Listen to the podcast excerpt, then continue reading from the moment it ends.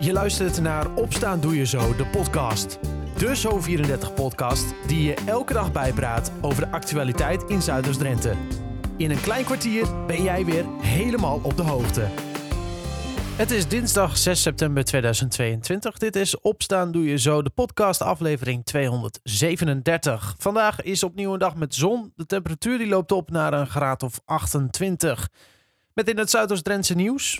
Boeren zullen de gevolgen van de aanpassing in de mestregels zeker in hun portemonnee gaan voelen. Daarvoor waarschuwt Dirk Bruins van LTO Noord. In Brussel is afgesproken dat de uitzonderingspositie voor Nederlandse boeren verdwijnt. Die mogen meer mest uitrijden op hun landerijen dan andere boeren in Europa. Er komt wel een compensatieregeling, maar die is volgens Bruins bij lange na niet genoeg om de kosten voor agrarische bedrijven op te vangen.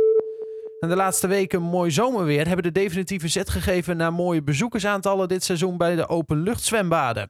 Voor veel buitenbaden was gisteren de laatste dag. Langer open blijven lukt niet vanwege personeelsgebrek of het oplopen van de energierekening. Behalve bij de Leewal in Exlo. Daar wordt het seizoen nu doorgetrokken tot eind oktober.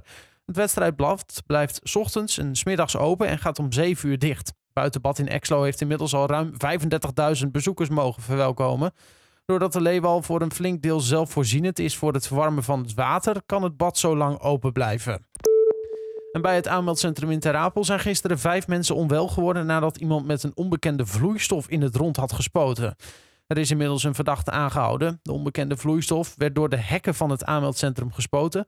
De vijf slachtoffers konden ter plekke door ambulancepersoneel geholpen worden en hoefden niet naar het ziekenhuis.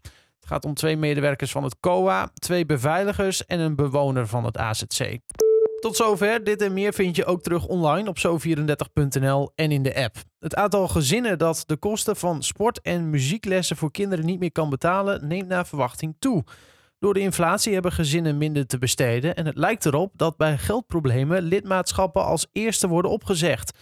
Het Jeugdfonds Sport en Cultuur ziet die trend ook. Ik spreek er daarom ook over met de voorzitter van de Drentse afdeling van het fonds, Jeroen Westendorp. En als eerste Jeroen, want ik denk dat het misschien nog wat onbekend is. Wat zijn jullie precies voor fonds? Nou, Jeugdfonds is een stichting uh, die zorgt ervoor dat de contributie aan de sportvereniging of aan de muziekles of inderdaad de toneelvereniging wordt betaald. Uh, en dat doen wij uh, door middel van subsidies die we ontvangen van gemeentes, maar ook van donaties. Ja, precies. En daardoor wordt dus voor iedereen, dat is een beetje het idee, sporten en cultuur wordt betaalbaar. Ja, voor jongeren 0 tot en met 17 jaar inderdaad uh, bieden wij dat aan. En als er geldzorgen zijn, dan betaalt eigenlijk de jeugdfonds het sport of cultuur. Ja. Hoe belangrijk is het eigenlijk, zo'n uh, zo'n sport- of cultuurvereniging? Want los van bijvoorbeeld sporten dat het gezond is, lijkt hem ook voor de sociale ontwikkeling juist heel belangrijk. Ja, het is ontzettend belangrijk natuurlijk dat kinderen gewoon zo gewoon mogelijk mee kunnen doen. Hè. Als je zit op sport, dan gaat het misschien niet alleen om de lichamelijke oefening die je doet, maar juist ook om het sociale gebeuren. Dat zien we ook op school, maar dat zien we eigenlijk ook terug in de, in de muziekles of in de, in de toneelles. Eigenlijk wil je dat ieder kind uh, gewoon zoveel mogelijk mee kan doen. Uh, en daarmee zo maal mogelijk leven leidt. Ja, uh, nou zei ik het al, alles wordt duurder. Is het ook zo dat contributies ja. van verenigingen duurder worden? Ja, nou ja, goed. De, de verenigingen die, uh, die hebben ook te maken met uh, natuurlijk hogere kosten. Uh, net zoals dat bijna iedereen daar te maken mee heeft. dat ze meteen de contributies verhogen, dat verwachten wij waarschijnlijk vooral volgend jaar. Mm -hmm. Maar er zijn nu al verenigingen die inderdaad wat hogere contributies vragen, omdat ja, de kosten ook zijn gestegen. Ja. En ja, uiteindelijk wordt daarmee sport en cultuur dus duurder en misschien wel voor een heel aantal jongeren ook minder toegankelijk. Ja. Of voor de ouders dan. Ja, ja. het jeugdfonds, uh, jullie fonds, ziet uh, dus het aantal aanvragen om te helpen uh, ja, stijgen. niet alleen in Drenthe, maar volgens mij is dat een landelijke trend ook. Um, ja. Is dat zorgelijk? Ja, dat is, aan zich is dat zorgelijk. Hè? Want dat betekent eigenlijk dat het niet vanzelfsprekend is dat je sport of cultuur bedrijft. Hè, dat, dat je dus keuzes moet maken in verband met de financiële uh, zor uh, zorgen die er misschien in de gezinnen zijn. Dat is absoluut zorgelijk. En daarom wil het jeugdfonds juist nu laten merken dat het er is. Dat we eigenlijk uh, richting verenigingen zeggen, heb je nou iemand die misschien afhaakt waarvan je denkt, nou daar zijn we spelen misschien wel geldzorg in dat gezin, meld het dan aan bij het jeugdfonds. We werken ook veel samen met, met Stichting Leergeld, met, met scholen, met andere, met gemeentes. Dus we willen gewoon dat kinderen niet te dupe worden van de hoge inflatie op dit moment. We willen gewoon dat de kinderen gewoon blijven sporten en cultuur kunnen genieten. Waar ligt voornamelijk die verantwoordelijkheid? Want u noemt de verenigingen van, uh, nou, trek dan vooral even aan de bel. Uh, is, is het voor een vereniging makkelijker om bij jullie aan de bel te trekken dan voor een gezin zelf? Ook een gezin zelf kan aan de bel trekken. Uh, we, hebben, we werken eigenlijk met intermediairs. Dat betekent niet dat de gemeente zeg maar een formulier invult. Dat betekent ook niet dat de sportclub zelf een formulier invult. We werken eigenlijk met vrijwilligers, uh, met intermediairs die die aanvraag doet. Die wordt dan door ons gecontroleerd en dan krijgt eigenlijk de vereniging vanuit het jeugdfonds uh, de, de contributie. Dus er zit, er zit een soort check in, maar juist het belangrijk dat die intermediairs die er veel verstand van hebben in het proces uh, worden ingeschakeld. En dat zijn de mensen die hopelijk dicht bij de kinderen staan. Ja, dan klinkt dit allemaal heel makkelijk en heel uh, zo van, nou, dat kan allemaal wel. Maar ik kan me toch voorstellen, ja. om hulp vragen is altijd toch wel een, uh, een dingetje. En zeker als het volgens mij om geldzaken gaat. Ja, zeker. ik ben ook wethouder in de gemeente Hogeveen. En ik weet ook uit ervaring dat het, als je zeg maar al aanklopt om hulp, dat vaak al het vrij laat is in het proces. Dus daarom mm -hmm. zeggen we ook, er zijn veel mensen met geldzorgen, dus ik spreek ook veel mensen met geldzorgen. Um, op armoede rust nog best wel een taboe, maar uh, we willen graag dat mensen op tijd hulp vragen. En we willen niet dat kinderen de dupe worden. Dat ze gewoon kunnen blijven voetballen, dat ze gewoon kunnen blijven blokfluitles nemen. Dus dat eigenlijk voor de kinderen alles gewoon doorgaat. Ja. Uh, en ik denk dat dat kan en dat het jeugdfonds daar ook voor bedoeld is. Als we het hebben over concrete cijfers, hè, uh, over wat voor, hoeveel kinderen hebben we het dan eigenlijk over die nu al gebruik maken van, van dit fonds? Op dit moment uh, in Drenthe maken zo'n 2030 kinderen gebruik van het fonds. Ja. dat zijn de aantallen tot en met augustus. Hè, er komen september, wat vaak een, ook een maand is waar al heel veel sporten weer beginnen. Uh, moet daar nog bij komen natuurlijk uh, de komende tijd.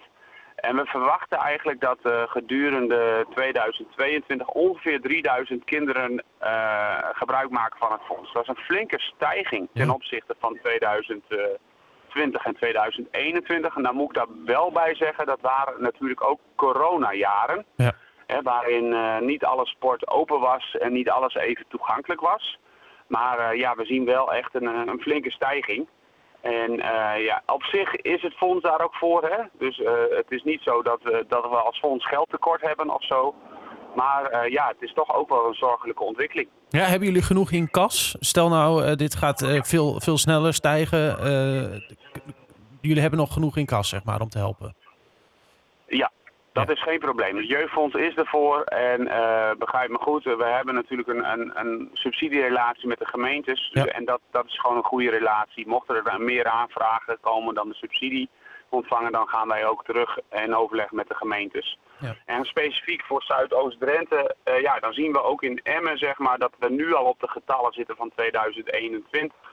Nou, en ook in Hogeveen en in uh, Koevoorden en in Borgro dan zien we toch al dat uh, het jaar is nog niet afgelopen, maar het kruipt al richting de cijfers van uh, 2021. Dus wat dat betreft uh, is dat een ontwikkeling die we liever niet zien. Hè? Nee. Liefst willen we de subsidie niet uitkeren, om het zo te zeggen. Aan de andere kant, het jeugdfonds, nogmaals, is ervoor om iedereen mee te laten doen. En de website staat open uh, waarin je een aanvraag uh, kunt, uh, in gang kunt zetten. En waarmee je contact zoekt met een intermediair om je verder te helpen. Ja, want dat is wel even belangrijk, denk ik, voor de mensen die nu luisteren en denken van... hé, hey, maar ik herken mij hierin. Ik heb inderdaad ook ja. moeite met de contributie voor mijn kind betalen. Um, ten eerste, zijn er bepaalde voorwaarden aan je, waaraan je moet voldoen? En ten tweede, waar kunnen mensen zich melden bij jullie?